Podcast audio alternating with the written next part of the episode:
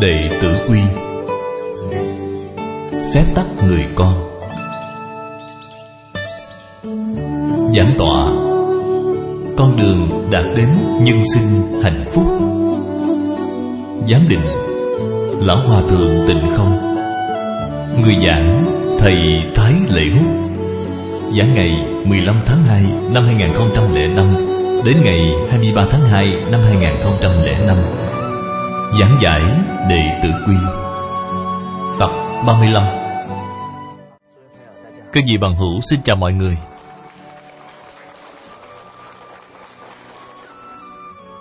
Chúng ta đi vào chương thứ tư, phím ái chúng, cũng nhắc đến tâm yêu thương, tâm nhân hậu của con trẻ. Có thể từ việc hiếu thảo với cha mẹ dẫn đến kính trọng tất cả cha mẹ, người thân của người khác. Mở rộng là tôn trọng sự đóng góp, sự vất vả của mọi người trong tất cả ngành nghề. Cũng nên yêu thương nhiều hơn những tập thể tương đối yếu thế trong xã hội. Vừa rồi có nhắc đến những người oan, quả, cô, độc, phế, tật đều được nuôi dưỡng. Hơn nữa, thật sự hiện nay nếp sống hành thiện này càng lúc càng hưng thịnh. Đây là điều đáng để chúng ta vui mừng. Trong lúc chúng ta đang làm điều thiện, một là nâng cao lòng nhân từ của chính mình, hai là có thể thật sự hiểu được một số sự việc, một số khu vực mà xã hội không biết. Khi chúng ta cùng dẫn con cái đi làm việc thiện thì nhất định đã nuôi dưỡng cho chúng cái tâm nhân hậu. Vậy tiền đề trước khi chúng ta làm việc thiện là nhất định phải chăm sóc gia đình cho tốt. Không nên ra ngoài làm việc tốt, trong gia đình thì rối loạn cả lên. Như vậy có thể sẽ có tác dụng phụ. Cho nên trước phải tu thân, sau đó mới tề gia.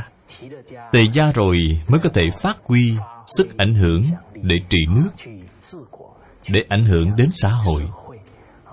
Vì vậy thứ tự này chúng ta cũng cần phải cẩn thận để xử sự. Ngoài việc tôn trọng những tập thể yếu thế ra, có cần yêu thương người xấu hay không? Trước đây chúng tôi cũng có nhắc đến, năm trước có xảy ra một vụ án rất nghiêm trọng, chính là sự kiện của Mã Gia Tước. Do bạn bè cười chê anh, thường xuyên chế nhạo khinh thường anh, cho rằng anh quá nghèo. Sau đó anh ta nảy sinh động cơ giết người, giết hại mấy người bạn học. Nhưng trong quá trình đó, có một người bạn vốn dĩ cũng sẽ bị hại, sau đó vượt qua được tai nạn, bởi vì người bạn học đó đã từng lấy khai cơm giúp anh ta, đã một lần lấy cơm giúp anh ta. Vì vậy người bạn này mới quá giải được nguy hiểm. Thật sự con người có tâm thiện, tự nhiên sẽ có quả báo thiện.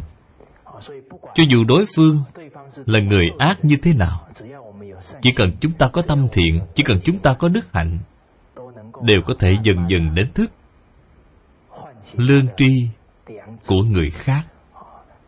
Vậy như chúng ta chỉ trích anh ta, có thể hai bên sẽ bị tổn thương. Gọi là khen diệt ác, chính là ác. Ác cùng cực, tai họa đến, rất có thể họ sẽ tức quá, hóa giận, thì không hay. Vì sao họ đi vào con đường sai lầm này vậy? Các vị bằng hữu, vì sao vậy? Không có giáo dục gia đình tốt, không có giáo dục nhà trường tốt, Vì vậy một người đi vào con đường sai lầm là suốt quá trình của cuộc đời họ không gặp được người thật sự yêu thương họ. Vì vậy người đáng ghét cũng có chỗ đáng thương. Chúng ta nên thông cảm cho họ. Vừa rồi tôi ở Hải Khẩu, tôi có gặp một vị lãnh đạo. Ông là người quản lý nhà giam.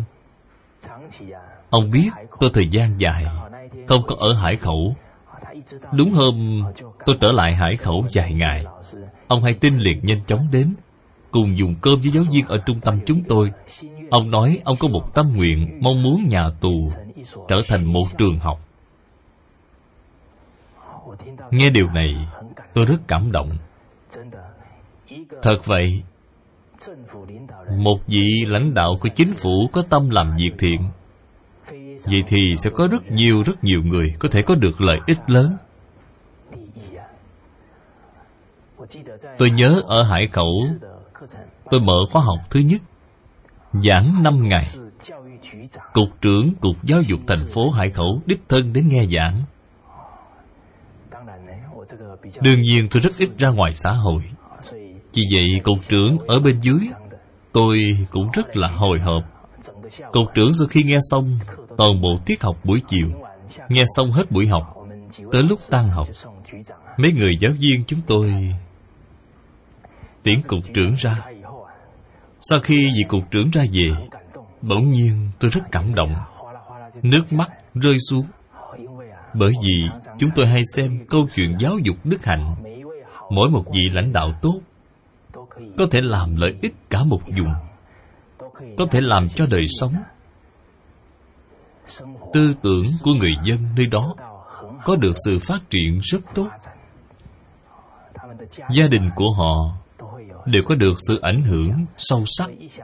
Vừa nghĩ đến chỉ cần có vị quan tốt xuất hiện thì sẽ có nếp sống xã hội tốt. Vì vậy nghĩ đến điều này thì rất cảm động. Người ở bên cạnh cũng không biết tại vì sao tôi khóc, họ đều bị tôi dọa cho sợ. Tôi nói không sao, không sao. Nhìn thấy vị giám ngục này có tâm như vậy, chúng tôi nhất định hy sinh hết mình. Tôi nói chỉ cần sắp xếp cho tốt, giáo viên trong trung tâm chúng tôi nhất định đến ủng hộ. Thậm chí là sách vở chúng tôi cũng sẵn lòng mà cung cấp.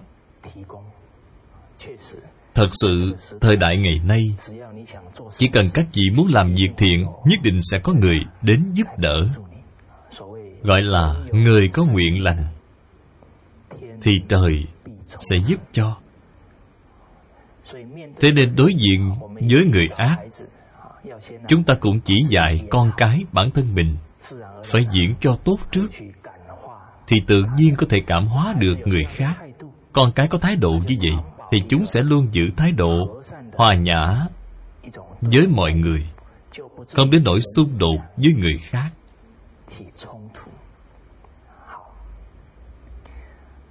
Ngoài việc phải yêu thương con người, thì có yêu thương động vật hay không? Cũng cần phải yêu thương bảo vệ chúng.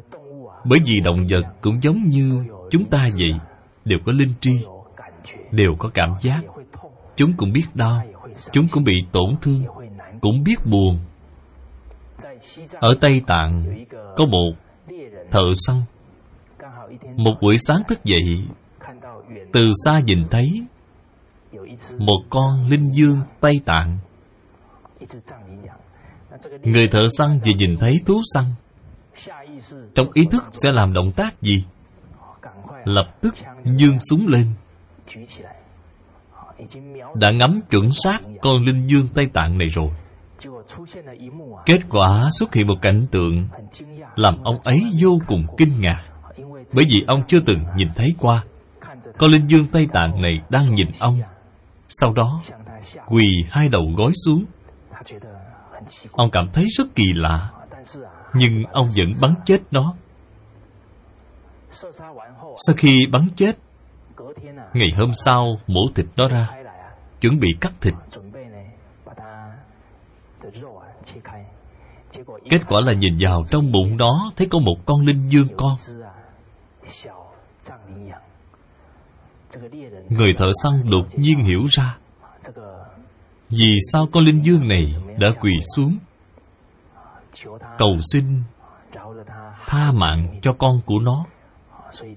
Người thợ săn này cũng là một người cha, nhìn thấy con linh dương vì con của mình mà hành động như vậy, ông rất cảm động, cũng rất ân hận. Ông nhận thức được tất cả động vật đều có tình thân. Từ đó ông đã bỏ đi cây súng săn, không còn đi săn nữa. Có một thợ săn khác, ông chuyên môn đi bẫy trộn, dùng dụng cụ săn bắt để bẫy chúng. Có một hôm, ông phát hiện dụng cụ săn bắt của mình đang giữ chặt một con trộn. Đi đến gần, ông nhìn thấy chỉ là một bộ da trộn, không nhìn thấy thân thể của nó đâu. Người thợ săn liền đi theo vết máu của con trồn để lại, cứ men theo vết máu đi đến hang trồn. Nhìn vào bên trong, con trồn này dùng hết sức lực lột bỏ da của nó, sau đó tự chạy về đến hang, là đang cho con bú. Thực sự là con trồn này đã chết rồi, con của nó vẫn còn đang bú sữa. Các vị xem, một con trồn, cho dù tính mạng đang bị đe dọa, suy nghĩ của nó vẫn là vì con của mình. Tình mẹ thương con của chúng không thua gì con người chúng ta. Người thợ săn nhìn thấy cảnh tượng như vậy, từ đó ông không còn đi săn nữa. Từ chỗ này chúng ta nghĩ đến bài thơ của Bạch Cư Dị: chớ nói tính mệnh động vật không đáng giá, chúng cũng có xương thịt, cũng có da. Khuyên ai đừng bắn chim trên cành nọ, đàn chim non đang đợi mẹ trở về. Cho nên đối với động vật, chúng ta cũng phải có tâm đồng cảm như vậy. Tuyệt đối không nên vì sở thích của mình, sự yêu ghét của mình mà đi chia rẽ gia đình của động vật.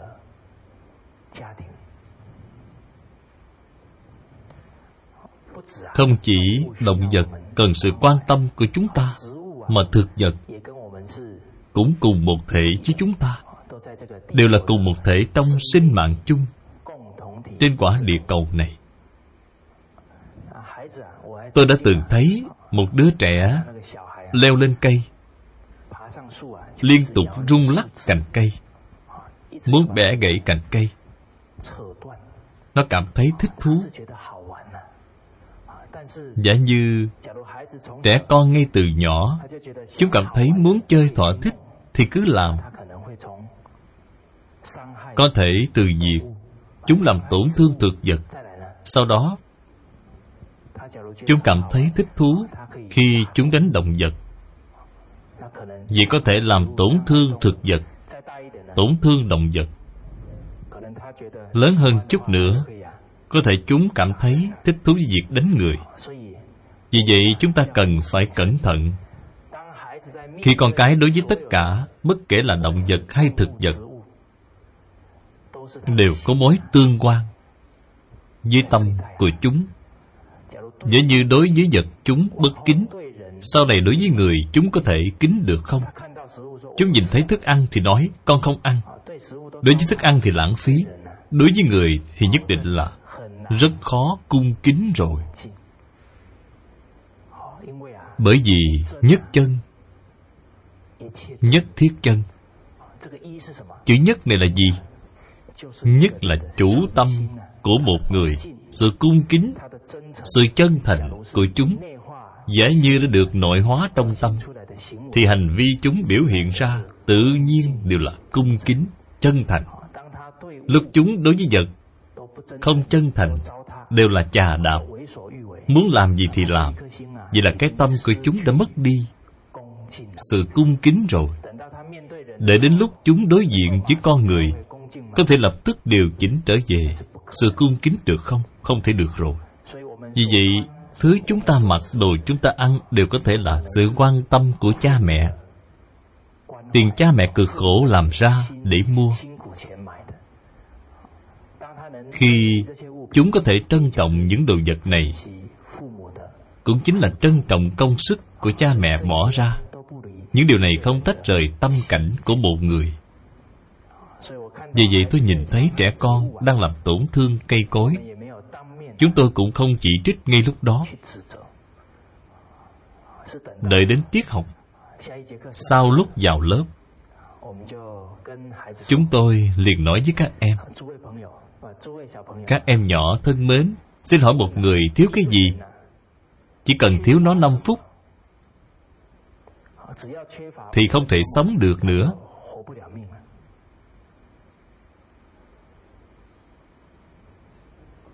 Là thiếu cái gì? Thiếu oxy. Hôm nay các em thiếu thức ăn, vẫn có thể chống chọi được tám ngày, mười ngày, vẫn có thể sống được. Các em hai ba ngày không uống nước, có thể vẫn không sao. Nhưng chỉ cần năm phút không có oxy thì sẽ như thế nào rồi? Chắc là chết rồi. Não có thể sẽ chết. Vậy cho hỏi oxy từ đâu mà có? Có thể các em trả lời rất nhanh, bởi vì các em đều học qua môn tự nhiên. Tác dụng của quang hợp chính là từ cây cối mà có. Vì vậy, trong sinh mạng của các em, cây cối là thứ quan trọng nhất. Bởi vì chỉ cần không có cây cối, các em không sống nổi rồi. Vì vậy, cây cối là ân nhân cứu mạng của các em. Chúng cho các em thứ cần thiết nhất. Vậy các em lấy gì để đối xử với chúng đây? Vì vậy, đối với cây cối, chúng ta cần phải yêu thương. Cây cối không chỉ cung cấp oxy cho các em, chúng còn giúp các em rất nhiều. Chúng ta có thể mượn cơ hội này để cho các em nhìn thấy được tầm quan trọng của cây cối đối với các em, cống hiến cho sinh mạng của các em. Mà cây cối đối với chúng ta có nhiều cống hiến như vậy. Nhưng trước đến giờ chưa hề mở miệng nói: xin các vị cho tôi ba trăm đồng, xin các vị cho tôi năm trăm đồng. Sự cống hiến của chúng đối với chúng ta là vô tư, càng để cho chúng ta tôn trọng. Bởi vì con người không tôn trọng cây cối, cho nên đã sinh ra rất nhiều vấn đề. Thí dụ như mỗi lần trời mưa đều xảy ra việc sạt lở đất đá. Thật kỳ lạ, ba mươi năm trước, năm mươi năm trước đâu có chuyện lở đất đá nhiều như vậy. Vì sao mấy mươi năm sau đột nhiên xuất hiện chuyện lở đất vậy? Có phát hiện ra thời đại ngày nay của chúng ta có rất nhiều danh từ mới không? Đều là do con người ngày nay làm một số việc nào đó mới sinh ra những hiện tượng mới này. Bởi vì nạn phá rừng tràn lan, những cây lớn này vốn có thể giữ chặt đất đai, rốt cuộc cái gì chặt nó đi, đất sẽ bị lỏng lẻo đi. Kết quả trời mưa xuống, mưa quá lớn sẽ gây ra sạt lở đất đá, sạt lở bùn đất. Vì vậy cái gọi là thiên tai ngày nay, thật sự các vị tỉ mỉ mà suy xét, đều là do con người gây ra. Do con người gây ra. Cái cây này, vì nó có bóng râm rất lớn, có thể điều hòa nhiệt độ. Vì vậy trong một thành phố, chỉ cần cây cối càng nhiều thì nhiệt độ của nó sẽ càng ổn định. Dĩ như cây cối đều bị chặt hết, ánh nắng mặt trời chiếu trực tiếp xuống thành phố này, nhiệt độ lúc đó sẽ như thế nào? Đặc biệt cao. Con người sống trong môi trường như vậy, sức khỏe cũng bị tổn hại. Cây cối luôn luôn điều hòa nhiệt độ cho chúng ta. Hơn nữa, cái cây này chỉ làm cho ánh nắng mặt trời không chiếu trực tiếp lên mặt đất, vì vậy điều hòa nhiệt độ rất tốt. Chị bà, con người lại thải ra khí carbonic, khí carbon monoxide, còn có một số không khí bẩn, đều phải nhờ cây cối hấp thụ, chuyển hóa nó. Rốt cuộc hiện nay đã chặt hết cây cối. Những không khí không tốt liên tục tích tụ lại trong tầng không khí. Khí carbonic và carbon monoxide quá nhiều sẽ hình thành hiệu ứng nhà kính. Vì vậy độ nóng của trái đất không được thải ra bên ngoài càng ngày càng cao, gây nên khí hậu khác thường mang tính toàn cầu. Vùng nhiệt đới lại có tuyết rơi. Những hiện tượng này là thiên tai phải không? Có phải là thiên tai hay không? Đều không phải. Vì vậy con người nên suy nghĩ cẩn thận để cùng chung sống với thiên nhiên. Chúng ta phải nên bảo vệ chúng thì có thể cùng sinh tồn, cùng phát triển. Dĩ nhiên chúng ta làm tổn thương chúng, nhất định cả hai đều bị tổn thương. Vì vậy tổ tiên mới kỳ vọng chúng ta phải làm thiên địa nhân tam tài, đất và người. Có một con số được nói đến, mười ngàn năm trước, cứ mỗi một trăm năm có một loài vật bị tuyệt chủng. Một ngàn năm trước, cứ mỗi mười năm có một loài vật bị tuyệt chủng. Một trăm năm trước, cứ mỗi một năm có một loài vật bị tuyệt chủng. Hai mươi năm trước, cứ mỗi năm có năm trăm loài vật bị tuyệt chủng. Năm năm trước, cứ mỗi năm có mười ngàn loài vật bị tuyệt chủng. Chúng ta xem con số này, nhìn thấy mà giật mình. Trong mấy mươi năm ngắn ngủi, vạn vật trên toàn cầu đều cận kề với đại nạn, nhanh chóng bị tuyệt chủng. Là kiệt tác của ai vậy? Của con người. Vì vậy, sau khi trên trái đất, sau khi có một loài động vật bị tuyệt chủng, những động vật khác sẽ mở tiệc. Mở tiệc chúc mừng, mở đến bảy ngày bảy đêm không ngủ. Là loài vật nào vậy? Là con người. Sao mà các chị biết vậy? Chính xác là con người đã đến lúc nên phải suy nghĩ lại cho cẩn thận. Giả như dùng ung thư làm thí dụ, con người chính là tế bào ung thư của trái đất.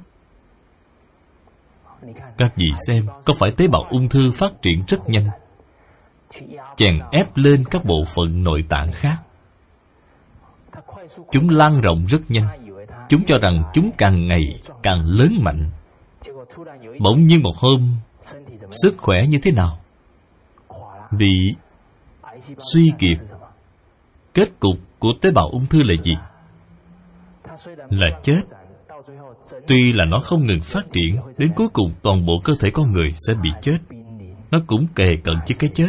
Nó cũng phải chết. Loài người cũng như vậy, chiếm đoạt nhiều không gian sinh tồn của động vật, thực vật như vậy. Loài người càng ngày càng lớn mạnh phải không? Để đến khi toàn quả địa cầu bị phá hoại hết, không thể sinh tồn, trái đất cũng không thể sinh tồn, loài người cũng sẽ bị diệt vong như vậy. Vì vậy con người không nên thấy cái lợi trước mắt,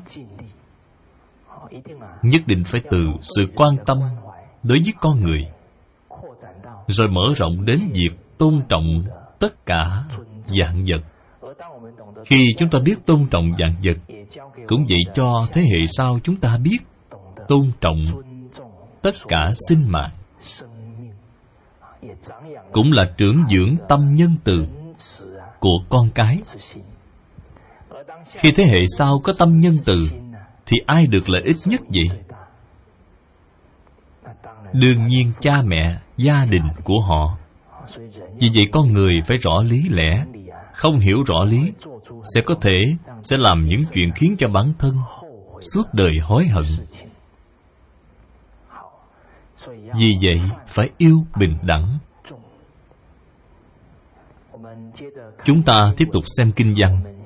Chúng ta đọc đoạn kinh văn này. Phàm là người đều yêu thương, cha cùng trời, ở cùng đất. Phàm là người đều yêu thương, cha cùng trời, ở cùng đất. Chúng ta cùng sinh tồn trên quả địa cầu này, cùng sống trong trời đất, nên phải đồng cam cộng khổ. Vì vậy, có một thầy giáo nói với tôi, có thể yêu thương, bảo vệ tất cả vạn vật, chính là nỗ lực thực hiện đạo hiếu để. Thầy tiếp tục nói, trời là cha, đất là mẹ, mỗi người đều là con cái của đại địa. Đại địa đều nuôi lớn ta. Giả như hôm nay không có đại địa thì chúng ta ăn cái gì? Bởi vì đại địa nuôi lớn chúng ta, chúng ta nhớ ơn đức này. Đất là mẹ, tất cả vạn vật mà mẹ đã nuôi lớn lên đều là anh chị em với nhau. Vì vậy chúng ta không nên sát hại động vật. Như vậy sẽ không có thái độ hiếu để. Vì thầy này đã mở tâm lượng ra rất rộng. Thật sự, đất là mẹ. Loài người chúng ta khi không biết tôn trọng động vật thì bầu không khí của gia đình như thế nào? Sẽ vô cùng hỗn loạn. Cho nên các vị xem, động vật nhiều như vậy đang bị tuyệt chủng. Khi những động vật này nhìn thấy loài người thì lập tức chạy mất. Nghe nói khi gặp người Trung Quốc thì chạy càng nhanh hơn. Điều này chúng ta cần phải phản tỉnh. Bởi vì loài bay trên trời, loài bò dưới đất, loài bơi dưới nước, người Trung Quốc cần phải tiết chế dục vọng ăn uống của mình. Nếu không thì không biết sẽ sát hại bao nhiêu là sinh linh. Rất nhiều động vật đều bị con người ăn đến tuyệt chủng.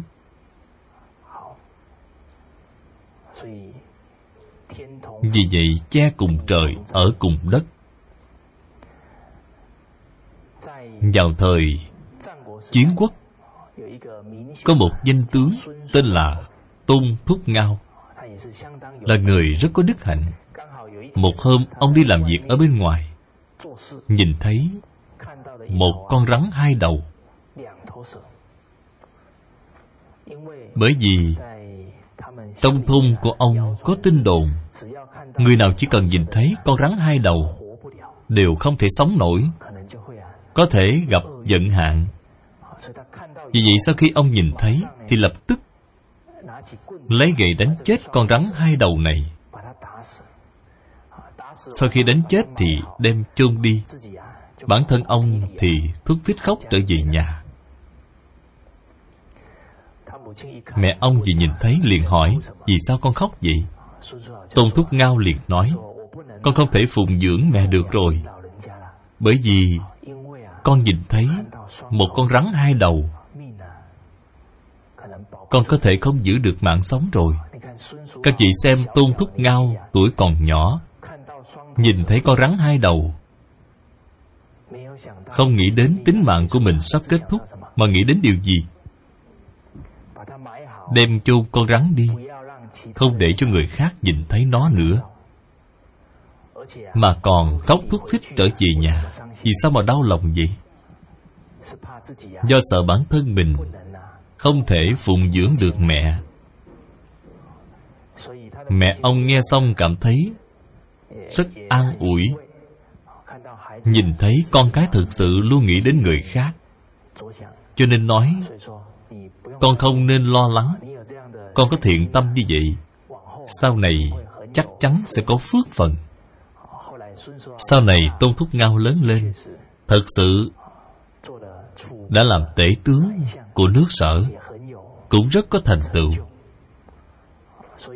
Vì vậy, thiện có thiện báo, có tấm lòng lương thiện, nhất định sẽ chiêu cảm phước phần đến.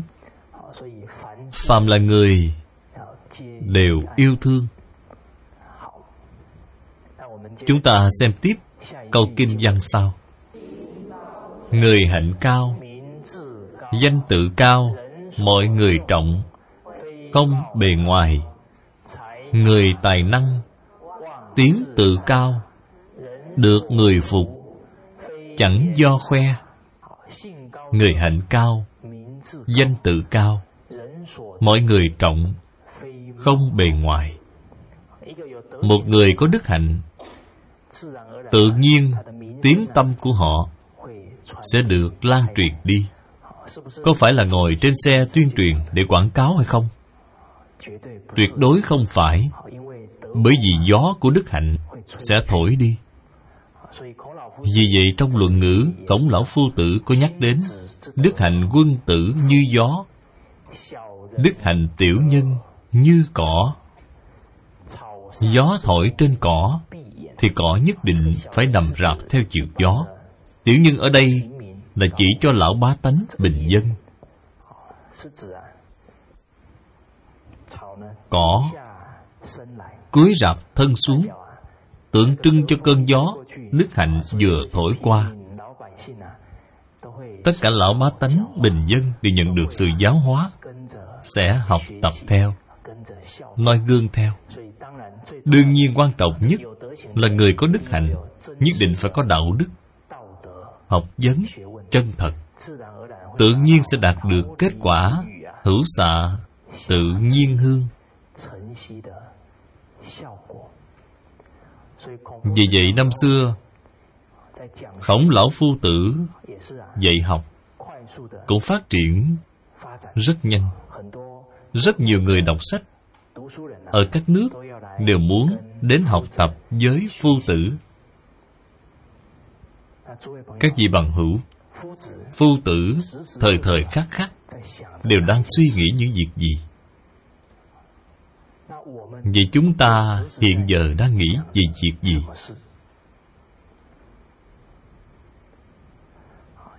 Bởi vì tướng do tâm sanh, những gì tâm đã nghĩ thì nhất định biểu hiện ra trong việc xử sự, làm người, ở trong cuộc sống hàng ngày. Khi chúng ta có thể lý giải được những gì mà các bậc thánh hiền nghĩ so với những điều chúng ta nghĩ có khoảng cách lớn như thế nào, chúng ta liền biết được làm thế nào để đuổi theo. Dù còn xa cũng dần kịp. Các vị bạn hữu, bình thường chúng ta đều nghĩ những việc gì? Có nghĩ đến cổ phiếu sắp lên hay sắp xuống? Hay là đang nghĩ lần này con trai thi môn toán như thế nào?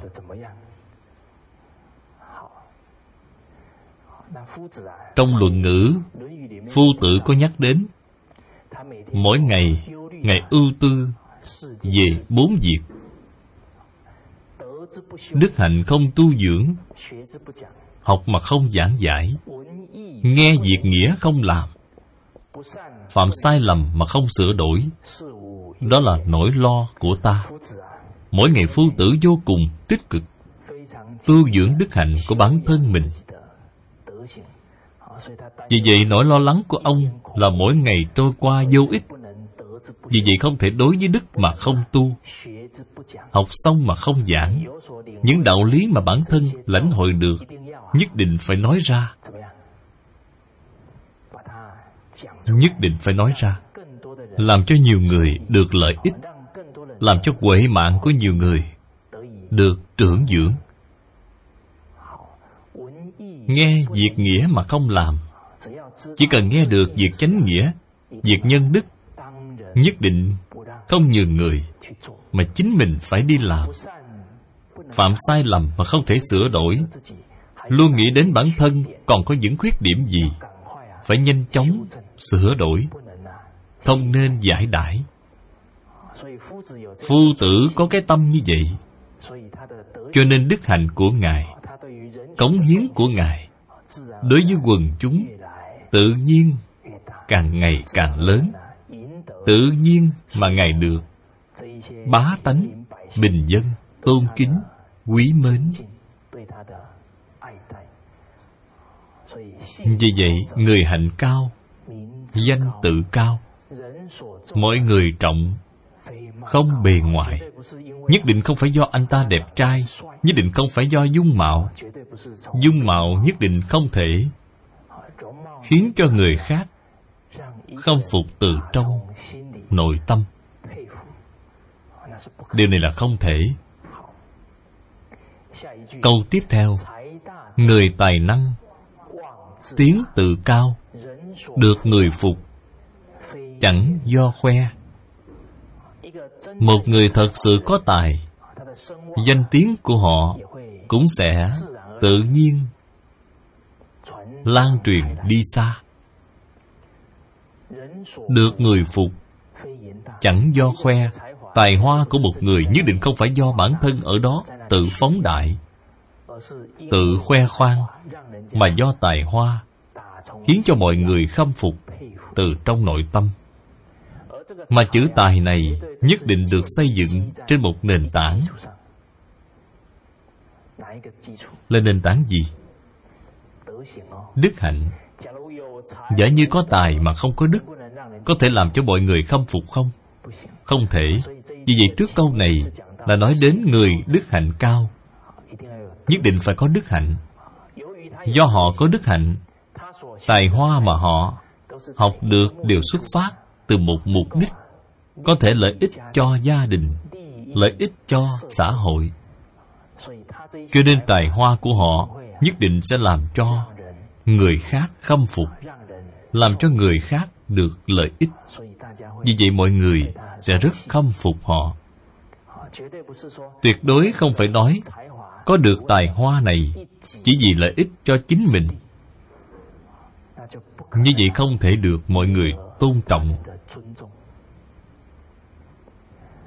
Chúng ta thường nhìn thấy nhiều người tài hoa rất tốt đều sanh lòng ngưỡng mộ. Trẻ con có thể cũng như vậy. Sao mà giỏi như vậy? Chữ này viết sao mà đẹp thế? Hát sao mà hay quá vậy? Có thể viết chữ rất đẹp, đó là kết quả. Nguyên nhân ở đâu? Vì vậy chúng ta nên tiến thêm một bước, hướng dẫn các em nhỏ không nên chỉ hâm mộ người khác, phải nhìn thấy phía sau tài năng giỏi như vậy của họ nhất định không phải là trong phút chốc mà có được. Vì vậy nếu muốn công phu thâm hậu, có công mài sắt, có ngày nên kim. Hết thảy tài năng tuyệt đối không phải từ trên trời rơi xuống. Cần phải xây dựng cho con cái thái độ đúng đắn như vậy. Nhất định là kiên trì là cái gốc của thành công. Vì vậy chúng ta xem Đệ Tử Quy, thư pháp viết rất đẹp, là do tự tay cô giáo Dương Thục Phương viết ra. Xem xong chúng ta cảm thấy viết rất đẹp, rất hâm mộ. Cô giáo viết khoảng bao lâu? Đã bốn mươi mốt năm rồi. Từ lúc năm tuổi đã bắt đầu viết thư pháp. Cô nói trước khi luyện viết thư pháp, mỗi ngày cô luyện viết cả chồng giấy. Cả chồng giấy như vậy đều là rèn luyện từng chút một mà luyện thành. Hôm nay mới có thể cầm bút lên viết tùy thích mà không ra ngoài quy củ. Vì vậy thực sự là phải có dụng tâm, có bỏ công sức, cộng với sự kiên trì, cộng thêm có tấm lòng vì người phục vụ, tài hoa của cô mới không ngừng được nâng cao, không ngừng đột phá. Vì vậy hiện nay cô giáo viết rất nhiều bản chữ mẫu để sau này in thành sách, đưa lên mạng, sau đó thì viết hoan nghênh sao chép lại, công đức vô lượng. Hy vọng bản thân mình có gia đình tốt như vậy, bởi vì cha của cô là một nhà thư pháp, mà cha của cô hai mươi bảy tuổi mới bắt đầu học thư pháp. Vì vậy người cha đã làm tấm gương tốt cho cô. Chỉ cần hiếu học thì sẽ không chê là quá muộn. Các vị bằng hữu, sau khi nghe xong có ai muốn cầm bút lên để luyện thư pháp không?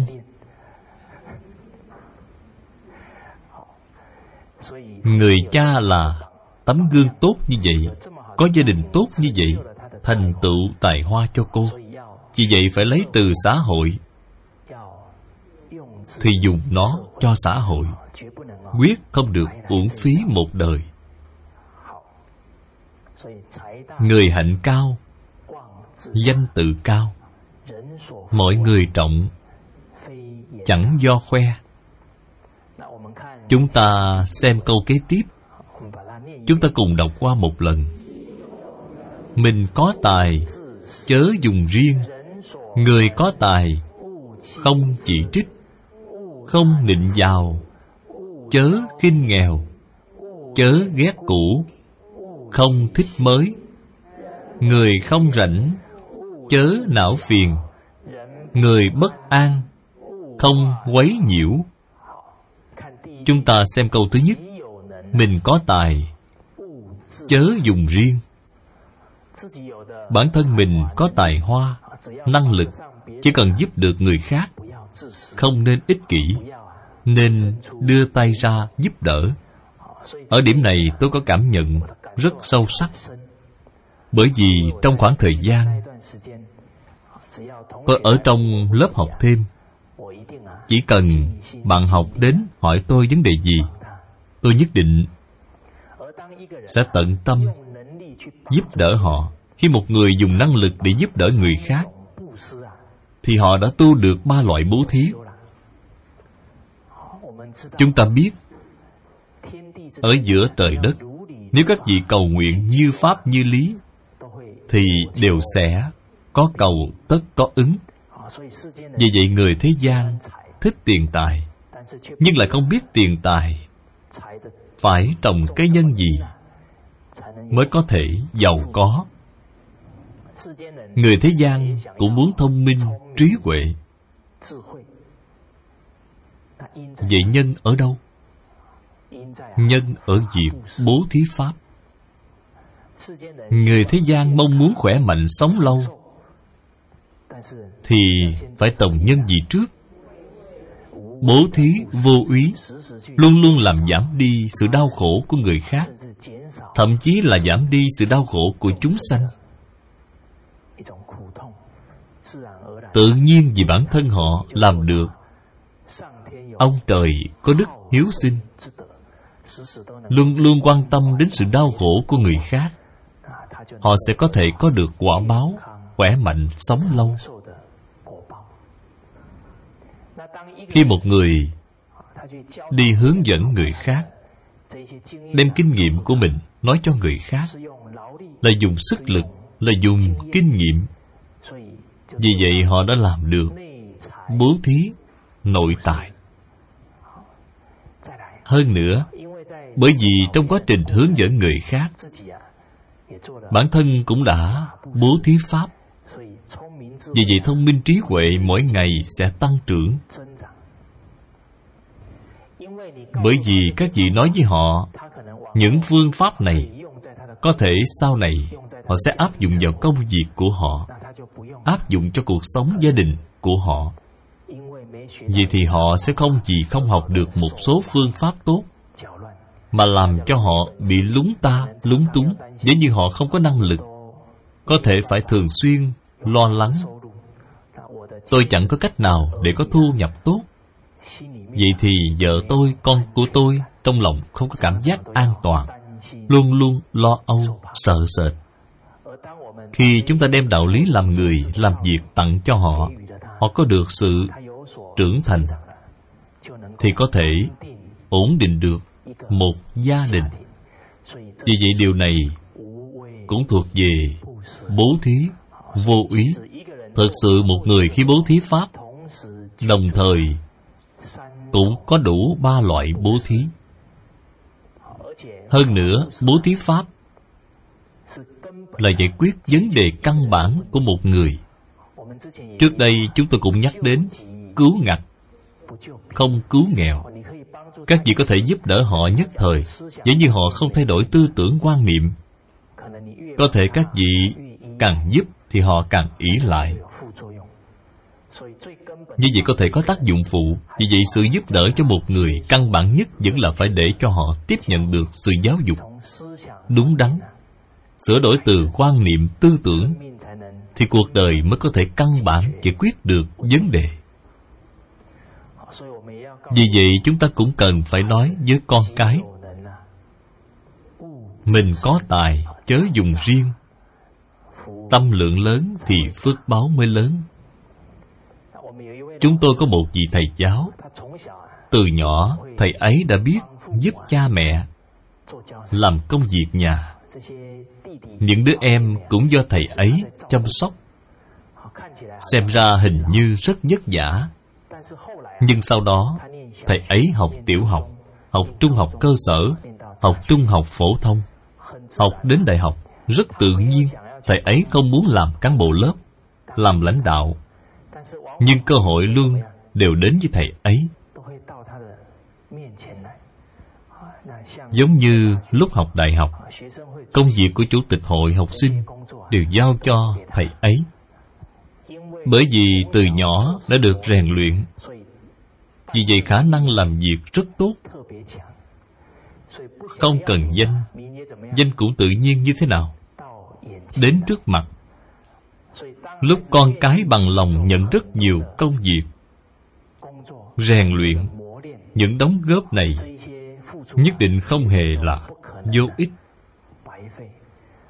mà làm cho năng lực của chúng càng vững chắc hơn. Có một lần, các giáo viên cùng nhau làm bánh há cảo.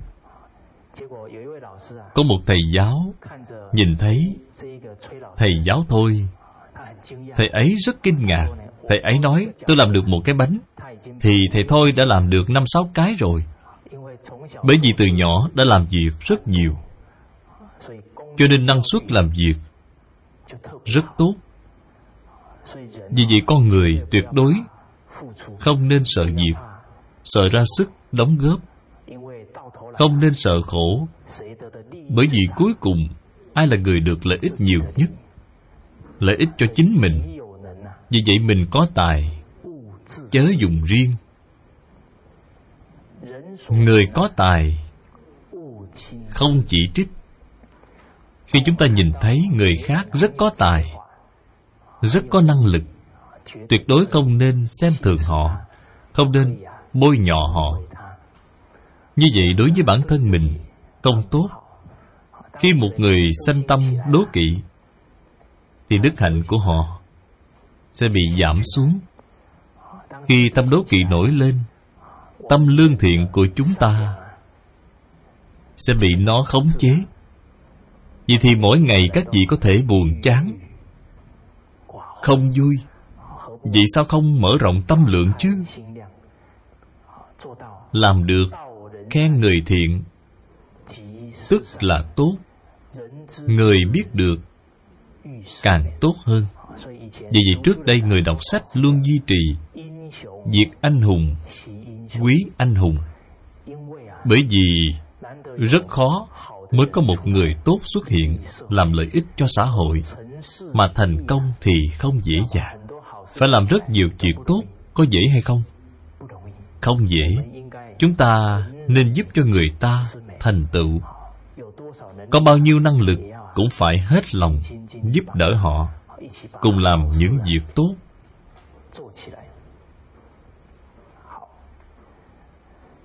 Khi chúng ta sống chung với mọi người, với tập thể, có thể phải đối mặt với nhiều việc của mọi người. Giả như làm việc không tốt, rất có thể ảnh hưởng đến không chỉ là một người, không chỉ một gia đình, mà như thế nào? Ảnh hưởng rất nhiều người. Vì vậy chúng ta có cơ hội phục vụ cho mọi người. Tuyệt đối không nên khởi tâm đố kỵ, bởi vì tâm đố kỵ này không chỉ chướng ngại cho chính mình, mà có thể làm hỏng việc của người khác. Vì vậy chúng ta nên duy trì việc không cầu có công, chỉ mong công có lỗi. Trong tập thể nên tùy hỷ việc làm tốt của người khác, nên thành tựu việc làm thiện của người. Dùng cái tâm như vậy để làm thì giúp họ thành tựu. Vì công đức của họ và chúng ta cũng chẳng khác nhau. Chớ nịnh giàu, chớ khinh nghèo. Đối với người có tiền, chúng ta không nên nịnh bợ. Đối với người nghèo, chúng ta không nên kiêu ngạo, khinh thường họ. Tử Lộ từng hỏi Khổng Phu Tử: nghèo mà không nịnh, giàu mà không kiêu là thế nào? Chính là hỏi Phu Tử, người nghèo khó không đi nịnh bợ người giàu, người có tiền cũng không kiêu ngạo, như vậy có được xem là có tu dưỡng hay không? Phu Tử nói vẫn được, nhưng vẫn phải tiến thêm một bước nữa. Phải nên nghèo mà vui, giàu mà thích lễ nghĩa. Chính là cho dù nghèo khó, họ cũng không đi nịnh bợ. Họ đã hiểu vì sao hiện giờ họ bị nghèo. Họ nên cố gắng gieo trồng nhân giàu có, là bố thí tài vật. Tự nhiên sau này vận mệnh sẽ do chính mình làm chủ. Người đọc sách thấu hiểu lý lẽ, vì vậy họ nghèo mà vui, có thể vui mà làm quân tử. Giàu mà thích lễ nghĩa, nghĩa là một người cho dù rất giàu có, nhưng họ vẫn khiêm cung lễ phép. Không vì có tiền mà làm cho thái độ của họ đối với người trước đó thay đổi một trăm tám mươi độ. Sẽ không như vậy. Mà thích lễ nghĩa, đương nhiên cũng biết cứu giúp những người nghèo khổ. Vì vậy cho dù là giàu hay nghèo, thật sự chúng ta đều có thể sống một cách tâm an lý đắc. Trong Chu Tử Trị Gia Cách Ngôn có câu nói: kẻ thấy người giàu có mà nịnh bợ, kẻ thấy người giàu có liền nịnh bợ. Kẻ thấy người giàu có mà nịnh bợ là hổ thẹn nhất. Làm cho người ta thấy như thế nào? Rất khó chịu, thật xấu hổ.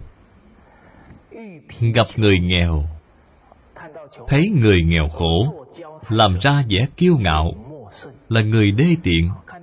Nhìn thấy người nghèo khó, làm ra vẻ kiêu ngạo ức hiếp người khác, đó là sự đê tiện.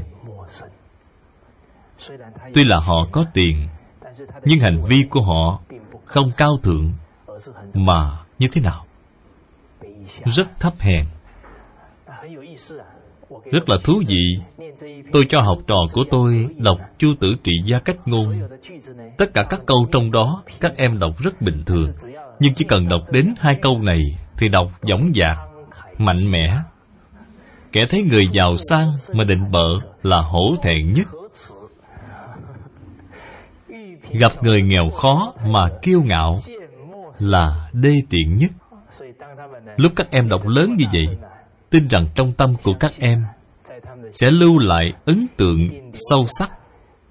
Sau này, các em đối nhân xử thế có thể tuân thủ những lời giáo huấn này, không đến nỗi xem thường người nghèo, đi nịnh bợ người giàu. Thật sự mà nói, nịnh bợ người có tiền, chưa chắc họ đã chấp nhận. Bởi vì khi họ đã có tầm nhìn, thì lời nịnh hót, sự bợ đỡ này, ngược lại họ sẽ xem thường các vị. Được rồi, tiết học này chúng ta học đến đây. Xin cảm ơn mọi người. Cẩn dịch, ban biên dịch, Tình Không Pháp Ngữ. Địa chỉ email vọng tây cư sĩ a m o c gmail chấm com. Người đọc Hạnh Quang. Phát tâm cúng dường do nhóm Đệ Tử Quy. Thành tâm cúng dường, nguyện cả thảy chúng sanh đều tín niệm Di Đà, đồng cầu sanh về nước Cực Lạc. Nguyện đem công đức này trang nghiêm Phật Tịnh Độ, trên đền bốn ơn nặng, dưới cứu khổ ba đường. Nếu có ai thấy nghe đều phát tâm Bồ Đề, hết một báo thân này đồng sanh về nước Cực Lạc. Nam Mô A Di Đà Phật.